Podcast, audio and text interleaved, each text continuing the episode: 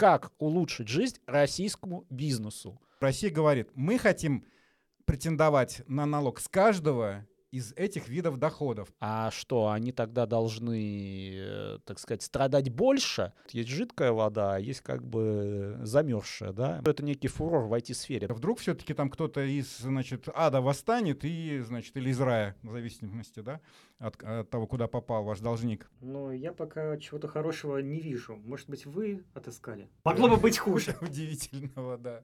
Guten Tags. О налогах человеческим языком. Здравствуйте, уважаемые зрители! В эфире подкаст Guten Tax. Меня зовут Алексей Савкин. Каждый год Минфин нас радует основными направлениями налоговой политики. Это такой вот документ, который определяет, как будут развиваться налоги, возможно, на годы вперед. В прошлом выпуске мы уже рассматривали, как изменится правила налогового администрирования. А сегодня мы разберем, как изменятся, собственно, сами налоги, как их планируют докрутить. И вот эту тему мы будем разбирать с нашими гостями. У нас в студии управляющий партнер юридической компании Advisor Дмитрий Костальгин и партнер Advisor Алексей Яковлев. Здравствуйте, коллеги. Всем привет. Всем привет. Коллеги, хочу по традиции пойти от общего к частному. О конкретных изменениях мы будем много говорить, но хочу спросить для начала Дмитрия. Вот э, эти предложения по второй части налогового кодекса, они серьезные или так вот действительно докрутили что-то? Ну, а основные, наверное, серьезные изменения связаны с э, международным налогообложением, на самом деле, потому что этот вопрос э, волнует многих, не только иностранные компании, но и российские, очевидно. И связано это как раз с той самой приостановкой соглашения об избежании двойного налогообложения, которую мы многократно скажем так, обсуждали, поэтому где-то здесь покажем вверху-внизу ссылочку на предыдущие выпуски. И, собственно, в основных направлениях озвучены те меры, которые предлагает Минфин предпринять для того, чтобы снизить вот этот негативный эффект от э, приостановления норм этих соглашений. Ну и, собственно, об этом в указе прямо и указано, что, извините за тавтологию, да, что нужно эти меры разработать и принять. И, наверное, это вот э, одно из основных изменений, которое, пожалуй, затронет именно порядок исчисления налогов, то бишь вторую часть. Ну да, я соглашусь, потому что если мы будем говорить про какие-то другие изменения, которые предлагаются, то ряд из них, ну, например, там, налог на имущество, немножко забегая вперед, да, это уже транслируется не первый год. Минфин просто, ну, по, по многим вопросом здесь подтверждает ну, свою какую-то позицию, позицию направление видения, такое, да, да, да, по которой он продолжает идти.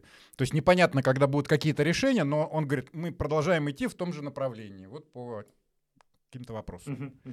Ну, коль уж мы заговорили об этих соглашениях об избежании двойного налогообложения, то есть СИДаны, э, да, мы о них делали много выпусков, я так понимаю, вот сейчас э, пытаются как-то немножечко отыграть назад и вот, как вы сказали, снизить, снизить негативные последствия. А как пытаются это сделать? Как, как их можно уменьшить, этот, этот негативный эффект? Ну, предложение озвученное Минфином, и нужно сказать, что уже в первом чтении соответствующий законопроект на текущий момент э, принят, да, вот на момент, когда мы с вами записываемся, что называется. А, идея, я сначала, наверное, базово э, скажу, а потом мы детали обсудим, да, что называется. А базово предлагается следующее, что будет перечень специальных доходов, выделенных в кодексе. Их пять. Их пять, да по которым условно это приостановление не будет работать. То есть... Приостановлено. Приостановление будет приостановлено. Приостановление будет приостановлено, да. Такой рекурсия у нас получилась у законодателя. И, соответственно, если... И даже вы... с недружественными странами, да? Конечно, а у нас же только с недружественными приостановлено да. все. Вот, соответственно, Добавляются, правда, дополнительные ограничения к этим доходам, которых не было в соглашениях, но тем не менее базовая история такая, что вот есть доходы, которые мы считаем ну, должны быть, э, должны быть обложены так, как и облагались раньше. Как если бы работали соглашения, которые приостановлены. То есть, то есть по сниженным ставкам, либо э, вообще не облагались бы. И что это за доходы? Ну, первая важная составляющая – это финансирование, то есть э, долговые обязательства, займы и кредиты. Предлагается, что по этим процентам, да, по займам, по кредитам э, будет действовать те же э, пониженные ставки, например, или вообще э, не будут удерживать в Российской Федерации налог с выплаты этих процентов. Но, опять же, сразу идут условия, их, наверное, тоже нужно сказать, что важное условие, которое распространяется, по сути, на все виды доходов, что ты должен платить независимому лицу. То бишь, э, получается, самый простой пример, если ты когда-то давно там взял кредит в иностранном банке, и у тебя срок погашения не наступил, но ты платишь туда проценты, а погашение долга будет когда-то там э, в будущем. И получается, те самые внутригрупповые займы, они сразу из-под этой нормы выпадают. А их можно предположить, ну, если не большинство, то, ну, где-то половина уж будет, наверное, Ну, точно. так, на глаз, да, очень существенная. И сразу возникает вопрос, чем поправили, да, причем, очевидно, логика авторов, да, они считают, что эти внутригрупповые займы — это некое злоупотребление и позволит, если сейчас мы разрешим, позволит там вывести какие-то деньги, да, из экономики и так далее, и так далее. Но а, из-за того, что это вот такое, с одной стороны, понятное, простое условие, она бьет и по плохим, да, кто злоупотребляет, и по хорошим, которые не злоупотребляют, а, а просто у них ну, структурировано так. Я пример просто приведу. У вас а, мог кредит в иностранном банке взять, например, та же а, иностранная точка на себя, и потом просто выдала вам займ, да, такой back-to-back займ, что называется. И вот в текущей формулировке так, такая выплата процентов э, будет облагаться по полной, если вообще будете платить эти проценты сейчас. А, в общем-то, наверное, их в какой-то мере надо платить, потому что исполнять гражданско-правовое обязательство все-таки э, надо, хотя сейчас разные мнения на этот счет э, существуют, но тем не менее. И, соответственно, это вот уже отрезает какой-то какую-то возможность налогоплательщикам, которые, ну, в общем, не хотели никоим образом злоупотреблять или выводить деньги. Они просто хотят дальше хозяйственную деятельность нормальную вести и своему кредитору погасить э, то, что должен э, получить его кредитор. Да, и, в общем, действительно, там есть условия, что по долговым обязательствам это должно быть, э, кредитором должно быть там экспортное импорт, ну, один из вариантов, агентство да. или банк, например, да. И еще важный момент — что сам договор там займа должен быть заключен до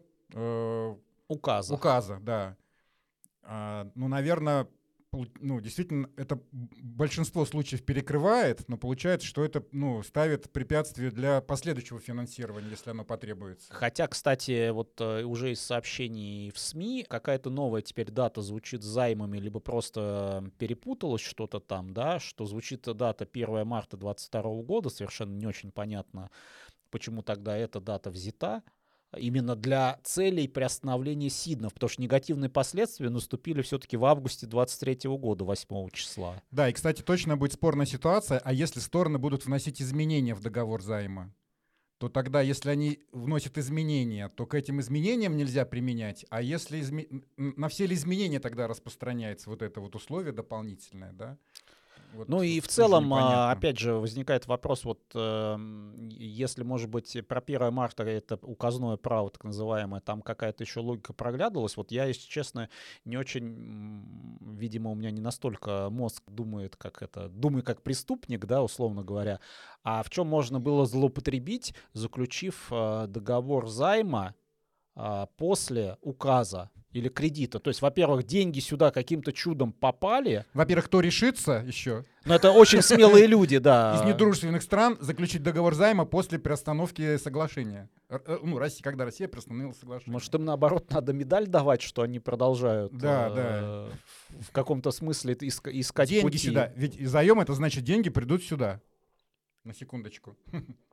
Вот. Ну и следующее, чтобы не растекаться по древу, да, там а, какие доходы важные, это так называемые роялти, да, за интеллектуальные права, например, за программное обеспечение, либо, например, за разные там а, так называемые нематериальные активы, к коим мы можем отнести, безусловно, товарные знаки.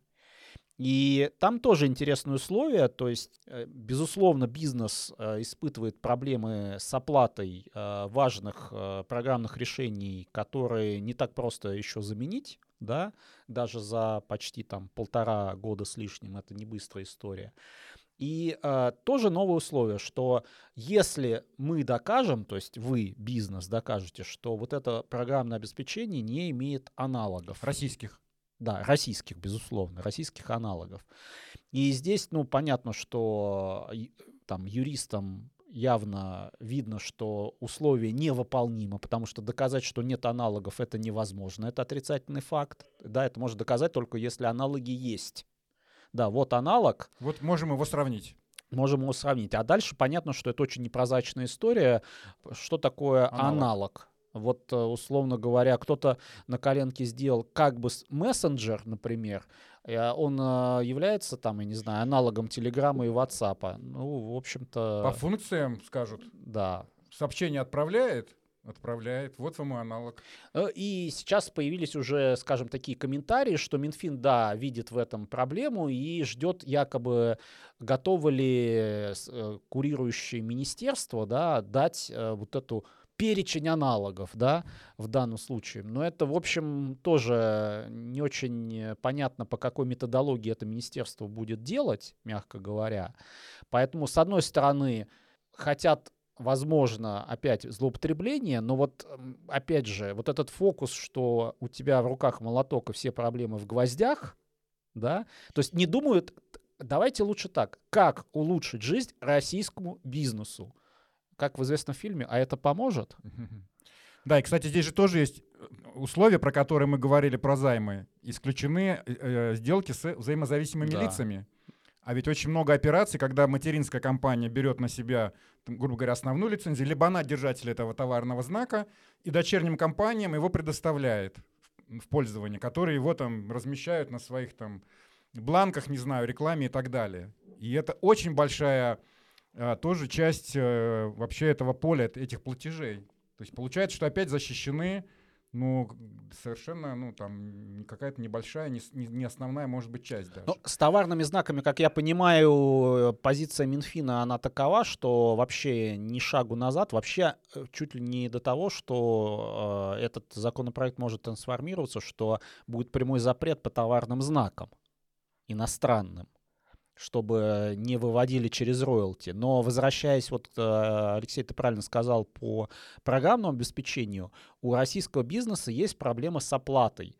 Все уже знают и понимают, что созданные там в э, бывших э, странах СНГ или не бывших, да, в наших соседях, просто компании, позволяющие платить уже на иностранца. То есть российская компания платит своей связанной компании, не знаю, там в Казахстан – и та оплачивает какое-то программное обеспечение, которое реально нужно, чтобы вести бизнес в России. И здесь возникает вопрос, а что, они тогда должны, э, так сказать, страдать больше?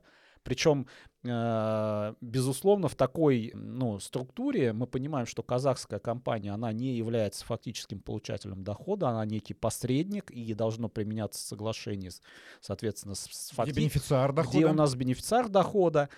И получается, даже такое не будет э, работать в данном случае. То есть мы показываем, что реально деньги-то, да, ушли формально э, на нашу связанную компанию, но потом тут же в той же там сумме ушли реальному обладателю а, программного обеспечения, у которого, который нам его передает через вот эту дочку. Коллеги, давайте действительно не будем растекаться. Это ведь не все основания, для, не все, точнее, платежи, по которым Сидны как бы продолжает действовать. Но дальше можно пробежаться просто. Но они раз, довольно экзотические, да. да потому, там какой-то лизинг воздушных судов, это понятно, что совершенно конкретный вообще узкий круг э, пользователя, опять же. То есть проблема в том, что это очень-очень вот такой как бы элитный, если хотите, клуб вот этих э, получателей э, или бенефициаров вот этого списка, грубо говоря, 5, 5 видов доходов.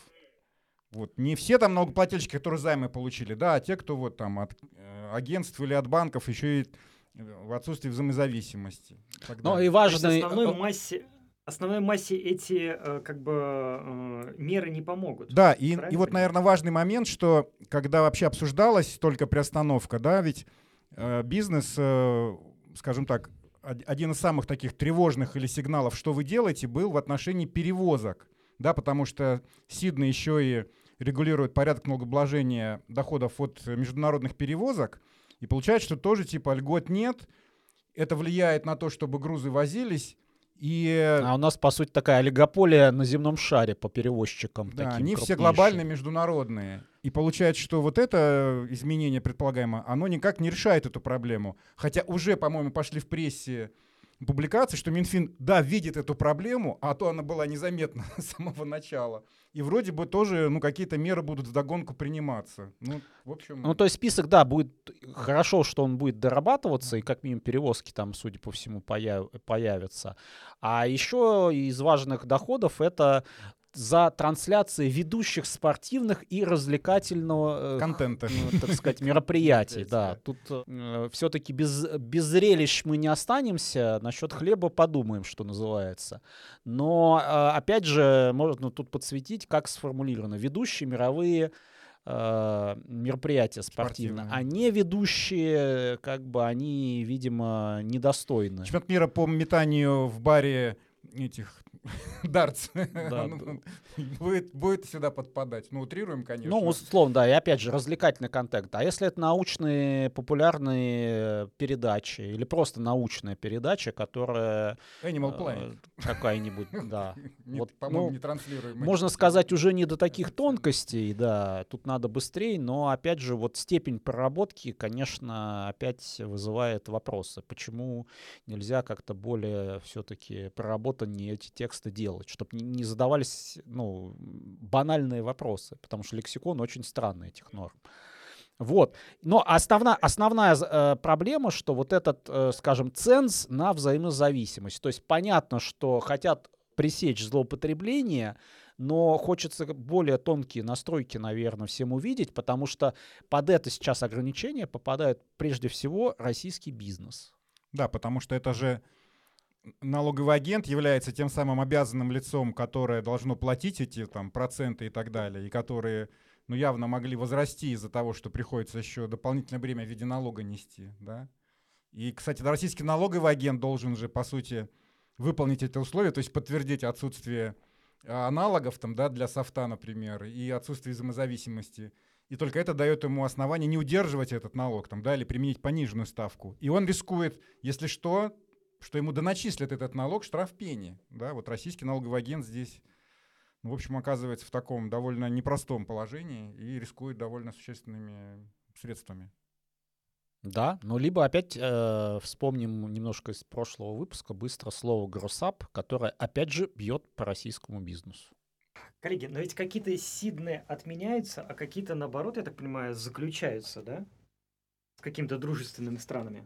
Ну, безусловно, сейчас, по сути, будет ратификация соглашения с Оманом, да, и все ждут соглашение полноценное с Арабскими Эмиратами.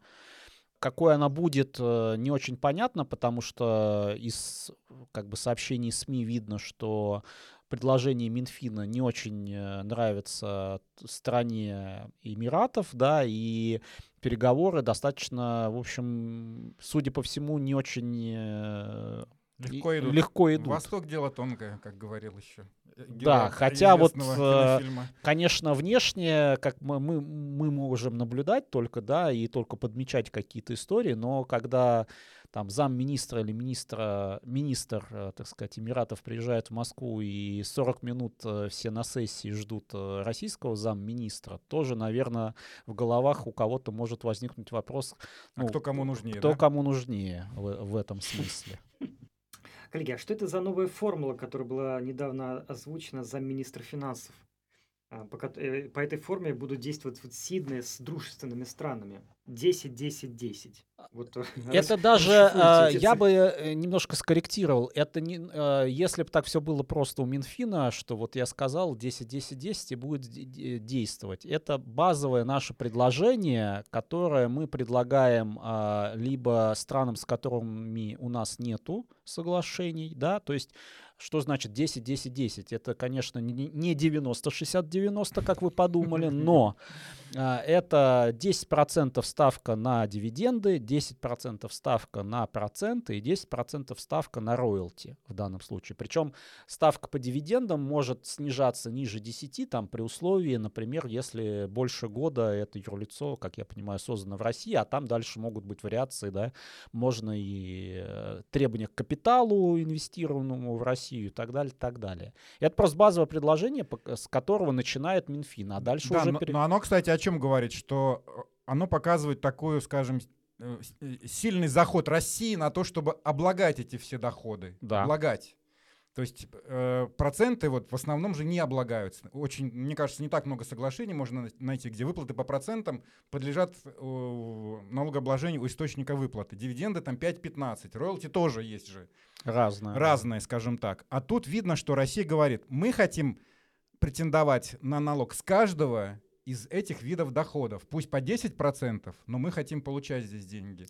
А эта позиция уже такая, ну как бы, это вот очень часто как в международном праве, да, вот когда раз, э, развитая страна и развивающаяся, да, это, в принципе, некий такой переговорный процесс, в пользу какой стороны сделан, ну, скажем так, э, реверанс, что называется. Чей капитал получает более льготные условия. Ну и с другой стороны, можно сказать, все условно по-честному. Так ставка по процентам роялти 20%, в два раза упали, пополам поделим. Да, или же с другой стороны, чтобы не злоупотребляли налогоплательщики, да, чтобы под маской одного дохода как бы какой-то другой не уходил. Везде 10, это как такой вмененка такая определенная, да? Ну, зато понятно, зато не ошибешься. Понятно, да, 10% отдайте, и все, как бы, можете, в общем-то, платить. Ну, дальше вопрос переговоров, согласится ли другая сторона да. Э, на эти условия. Вот, по примеру, с Эмиратами пока они не очень согласны. И, насколько я помню, по-моему, Турции предлагали пересмотреть, они тоже не были в восторге от предложенных вариантов, поэтому там, судя по всему, и новостей, что куда-то двигается дальше, и нету. Да, подано было так, что вот, мол, это дело решенное. Ну, это кому как. Хочется сказать, что приостановить можно быстро, а вот заключить это да. долгий процесс. Кстати, да. Коллеги, я так понимаю, что кроме всего этого планируется докрутить и налог на прибыль с налогом на имущество. Давайте начнем с прибыли.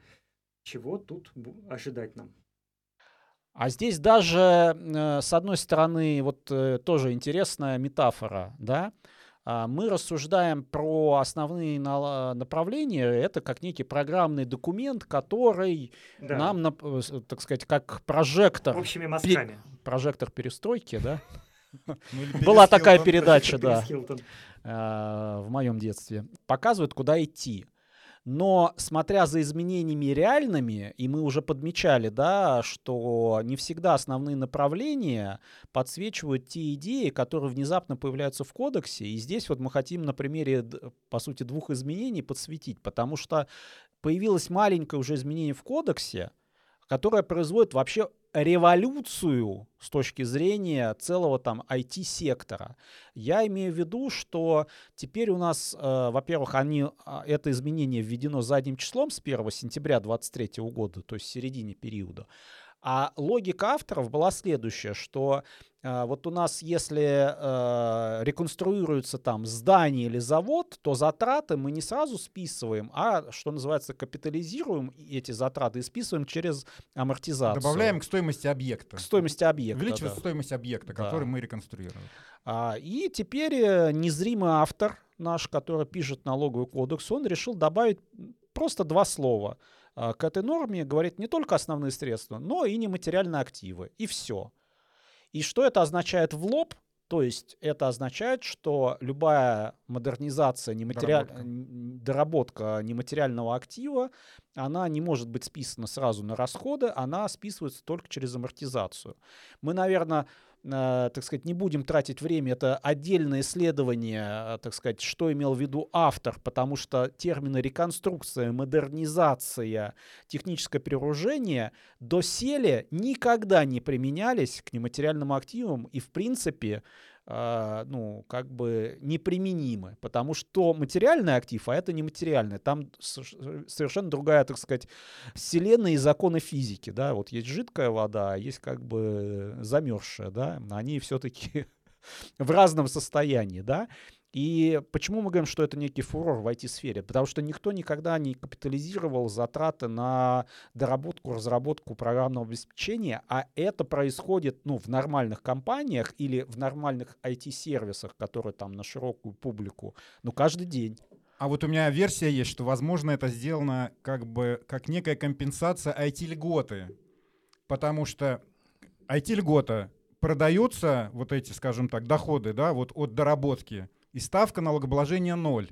Тот, кто платит, берет в расходы это, единовременно списывает. Бюджет не получает налог на как бы продажи, а тот, кто заказывает, экономит 20%, потому что он сразу в расходы. И чтобы, ну, как бы чуть-чуть хотя бы что-то получать, говорят, ну, размазывайте.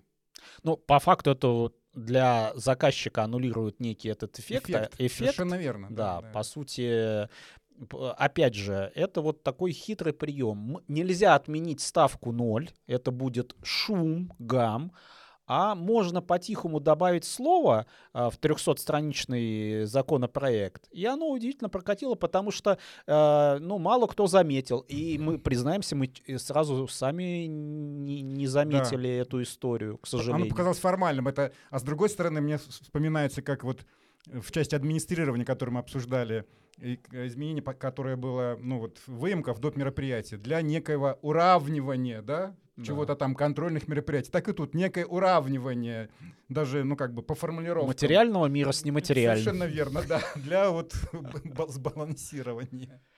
И, соответственно, тут дискуссия, насколько это корректно вводить внутри периода, потому что по факту это ухудшение положения налогоплательщиков. Ну и самое главное, как это трактовать. То есть, опять же, работы всем прибавилось, спасибо, все будут в пределе, но глобально у компаний э, серьезный вопрос, им нужно быстро пересмотреть свое отношение к такого рода затратам, связанные с модификацией, адаптацией программного обеспечения. И, собственно, мы явно увидим как минимум какие-нибудь разъяснения, надеюсь на этот счет, но э, если вы, так сказать, потребляете такие услуги или вы, в принципе, IT-компания, крайне э, важно обратить на это изменение внимание. И, опять же, пас основным направлением, ой, а там про это ничего не было сказано и до этого тоже не говорили. Такой вот небольшой сюрприз в плане уравнивания.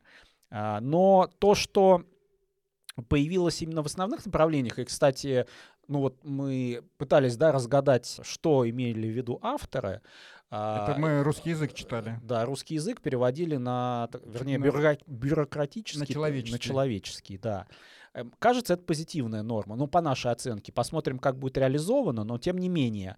Предлагается следующее, что а, для налога на прибыль, если у вас э, есть прослуженный спор, то есть, например, вам какой-то подрядчик причинил убытки, вы идете в суд, а, доказываете эти убытки, выигрываете этот суд, а, выигрываете апелляцию, решение вступает в силу взыскать, например, там 100 миллионов убытков с этого подрядчика. С точки зрения налогообложения означает, ровно в этот день вы должны, по сути, начислить налог на прибыль с воздуха. Вы еще деньги не получили, да, но 20 миллионов рублей бюджет ждет, потому что у нас метод начисления. И вот, как мы понимаем, идею основных направлений хотят ситуации, если вам э, это решение не исполняет этот должник, то вы этот налог можете уменьшить на резерв по сомнительным долгам. А этот у нас резерв как раз и начисляется, когда в просрочку уходит мой контрагент. Единственное, просто там сейчас формулировка не позволяет для такого рода кейсов, вот как я привел, с убытками. И если это будет реализовано, ну, конечно, это будет хорошо. И... Да, потому что как бы попасть в этот расход достаточно сложно, да, то есть куча, куча условий и практика да, да, довольно много негативной, да, когда там даже просуживали долги, допустим, какие-то, то есть э, приставы и выпускали постановление о том, что невозможно взыскать долг, а, и налогоплательщик не мог его списать как, как нереальный, потому что говорили, нет, ну подождите, а вдруг там вы же еще должны за балансом числить какое-то время эту задолженность, а вдруг все-таки там кто-то из, значит, ада восстанет и, значит, или из рая, в зависимости, да, от, от того, куда попал ваш должник. И как-то с вами рассчитается, поэтому нет, вы пока не списываете, пока не списываете. А в доходах, да, по моменту присуждения отразите. Ну да, если это немножко приведут к каким-то более-менее адекватным э, таким моментам, да, действительно это будет хорошо. Но дождемся формулировок. Коллеги, насколько я понимаю, есть э, некие изменения и по налогу на имущество. Теперь за налоговую базу будут брать, будут брать кадастровую стоимость. Это, получается, платежи вырастут? Ну, во-первых, как уже Алексей говорил, это идея. Да. И это, с одной стороны, да, и действительно, ну, с кадастровой стоимостью на сегодня довольно такая не очень хорошая ситуация. Вот мы видим по нашим клиентам, по общению с ними. И это касается, кстати, и земельного налога тоже, где кадастровая стоимость имеет значение. Поэтому, да, к сожалению, она не всегда действительно адекватно отражает картину. Это с одной стороны. С другой стороны, чтобы кадастровая стоимость вообще появилась и как-то работала, надо объект поставить на кадастровый учет, и тогда он будет облагаться. А у нас на сегодня большинство таких промышленных объектов, они все-таки не стоят как объекты недвижимости на кадастровом учете вот, вот в реестре э, прав на недвижимое имущество. Ну, например, там э, газопроводы, да, или там э, трубопроводы. Ну, резервуары какие-то, Трубопроводы, да. да, совершенно, оборудование, да. Ну, организация это не нужно регистрировать, потому что ну, это невозможно отдельно продать, потому что это где-то внутри там, большого производственного комплекса, там на промплощадке находится.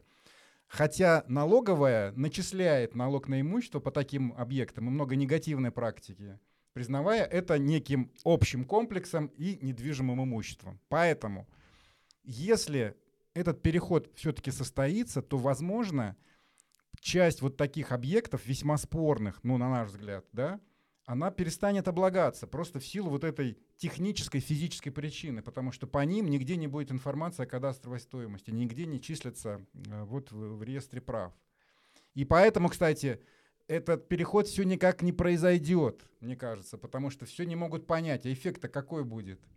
Да, то есть понятно, что это очевидно приведет и вот к выпадению ряда объектов из-под того, чтобы они облагались налогом. А с другой Но, стороны, с другой стороны стоимость. Поя- появятся объекты, которые будут облагаться именно по кадастровой. Да, и ведь на кадастровую стоимость, ну если не впрямую там налоговые органы, ну понятно, что там, хорошо, государственные органы, ну влияют, да, тем более, что именно, ну, по сути, государство проводит эту кадастровую оценку, будем немножко там, говорить прямо.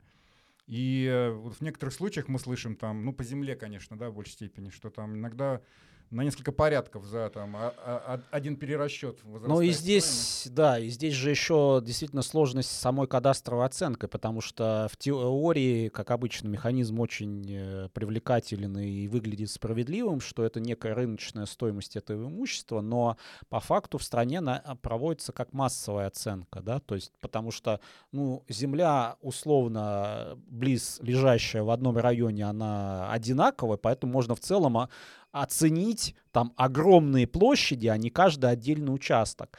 А когда уже у нас залезают в историю, скажем так, промышленных, промышленных объектов, да, то они, кажется, можно предположить, что сильно достаточно уникальны будут в данном случае. И опять же, что оценивать? Коробку здания или наполнение внутри? Или отдельный резервуар, или комплекс резервуар, трубопровод к нему, еще и там электросеть, которая его обслуживает. Да, и как это массово оценить? То есть, опять же, насколько я понимаю, там даже по офисным зданиям примерно понимают, э, условно говоря, стоимость квадрата Э, офисной недвижимости, да, там в городе, это понятно. Но если у вас в городе э, или там в области один НПЗ, один металлургический комбинат, там, ну, в общем, много-много разных, э, то как это будет оцениваться, если честно, не очень понятно. Цель понятна. Очевидно, что ни одно изменение, ни один переход на кадастровую стоимость не привел к глобальным снижениям по сборам налога. Я помню, когда это еще начиналось вводиться физлиц. с физлиц еще, да, и на некоторых мы там рабочих группах, там регионы звучали, да нам не важно, какая кадастровая стоимость, сделать ее такой, чтобы общая сумма поступления, она не снизилась. Вот и все. Вот такой KPI. А дальше уже, так сказать, не, у нас должна голова болеть. Это мастерство э, оценщиков. Это мастерство оценщиков. Но, очевидно, туда будут двигаться. Просто, опять же, Минфин в направлениях нам не дает никаких ориентиров. То есть, опять же, это идея на будущее. И вот, как верно Алексей сказал, что там достаточно много технических э, нюансов, а, которые объективно тормозят переход на вот эту историю. Единственное, наверное, что можно подсветить, что внезапно, да, вот опять же, вот эта тема кадастра, она вроде не, не очень там э, звучит из СМИ, к сожалению, да, вот можем посетовать журналистам, неинтересно. Но мы посмотрели, какая статистика по спорам. И это удивительно. Количество споров оспариваний по кадастровой стоимости в два раза больше, чем споров по налоговым проверкам, что называется дожили. И это тоже такой лакмусовый, э, что называется, э, тест. тест, да, что там есть явно проблемы, да, что люди, бизнес не согласны с этой оценкой, и количество споров не, не слабо возросло. Причем это уже в суд переданных дел, а еще до суда достаточно. Там же обязательно досудебная стадия. Да, где комиссия, комиссия может да, э, да. снизить эту стоимость. Поэтому здесь скорее тоже может быть, и это влияет? Влияет, потому что, конечно, Минфин э, наличие потенциальных споров и в количество э, по кадастровой стоимости, конечно, учитывает. Конечно, учитывает. Коллеги, давайте перейдем к следующей теме. Это подоходный налог. Я так понимаю, там тоже есть какие-то косметические изменения. И вот хочется понять, какие и действительно ли они косметические.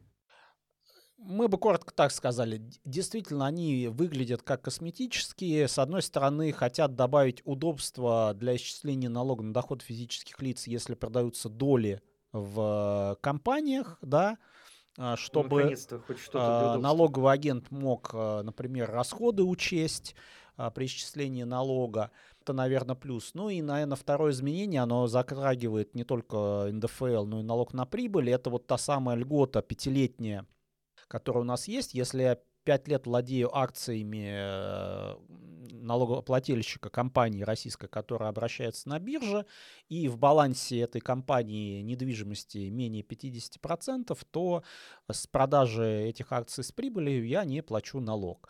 Но там было требование, что ты должен знать, какая стоимость недвиги у огромного этого налогоплательщика. А ты владел там 0,000 Э, 1% э, всех акций этой компании. Тебе нужна была эта справка. Понятно, что крупные эмитенты это просто начали вывешивать на сайте, и ты можешь взять. Но теперь решили как бы упростить, сказав, что если это э, объем твоего портфеля, который ты продаешь, этих акций, менее 1%, от э, собственного капитала эмитента, то можно вот этот тест на недвижимость не проходить. Но здесь опять же возникает вопрос, а как доказать, что это 1%? Тебе просто нужна другая справка, что объем этого твоего пакета, который ты продал, меньше собственного капитала. Собственный капитал опять берется из отчетности. То есть идея понятная, хорошая, но реализация приводит, по сути, ну вот базово так со стороны к, те, к тем же самым действиям, что нужно другую просто справку брать, чтобы подтвердить эту льготу.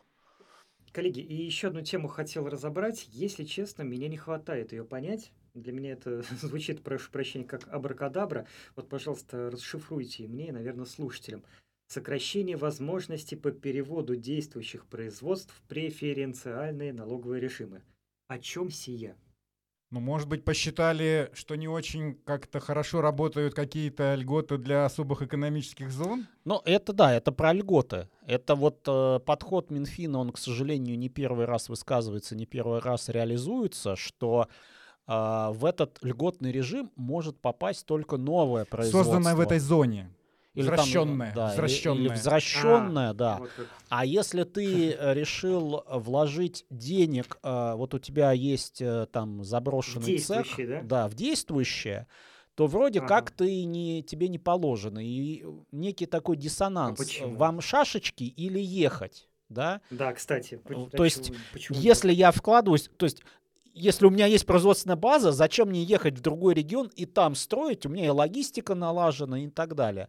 Вот и, ну, опять, вот трудно понять логику, мне лично. Не знаю, может быть, там какое-то рациональное зерно есть? Или неужели были какие-то случаи злоупотребления, когда стоял, да, стоял да, завод, я сразу подумал, стоял завод металлургический, ну, условно там, да, его разобрали до винтика, грубо говоря, и перенесли, значит, в, особую экономическую зону, получили льготные ставки и живут. Вот действующее производство переехало. Ну, пардон, надо же, чтобы и штат там был. Там же, насколько я помню, требования это именно присутствие физическое. Ну, и, и вопрос возникает, как бы э, эти же режимы появляются новые, и получается, те, кто э, уже создал что-то, они несколько э, в неравном положении с новичками, потому что новички уже там, о, а мы здесь сразу начнем, да, или вот такой есть появился режим, мы туда пойдем. И опять же, вот только остается посетовать, почему такой вот, ну, реально бухгалтерский подход, да, либо это потому, что тот уже налогоплательщик, он что-то платил, а здесь как бы он перестанет платить, и доходы уж точно выпадут не гипотетические, а что ни на есть реальные в данном случае. Но с другой стороны, опять же, это не мешает открыть новое юрлицо. Ну, конечно, да. э, да. И Ведь ведь главное требование — развивать именно то место, вот зону, да? Она развивается благодаря тому, что пускай переехало производство, ну переехало, то место получает развитие, туда люди должны переместиться, оттуда должны какие-то продажи, там деятельность должна вестись. Вроде выполнено условие, какая разница, да? Это вот совсем сновья, либо разобрано, либо БУ, что называется, да? Производство заехало. Ну, опять же, работу. мерещится везде злоупотребление, но поэтому мы от- отрубим э, возможность как бы для всех. То есть э, там по статистике всегда даже э, условных самых злостных да, э, негодяев там их меньший процент, но будет страдать вся совокупность. Да. Коллеги, очень хочется завершить на чем-то хорошем, но я пока чего-то хорошего не вижу. Может быть, вы отыскали? Все будет хорошо. Да все нормально в целом. Вообще ничего такого Могло бы быть хуже. удивительного, да. Ну просто это, э, знаете, как, как, как, извините, как- как у армянского радио спросили, когда будет лучше? Лучше уже было. на этой ноте мы и завершим наш подкаст. Все будет хорошо. Слушайте наш подкаст.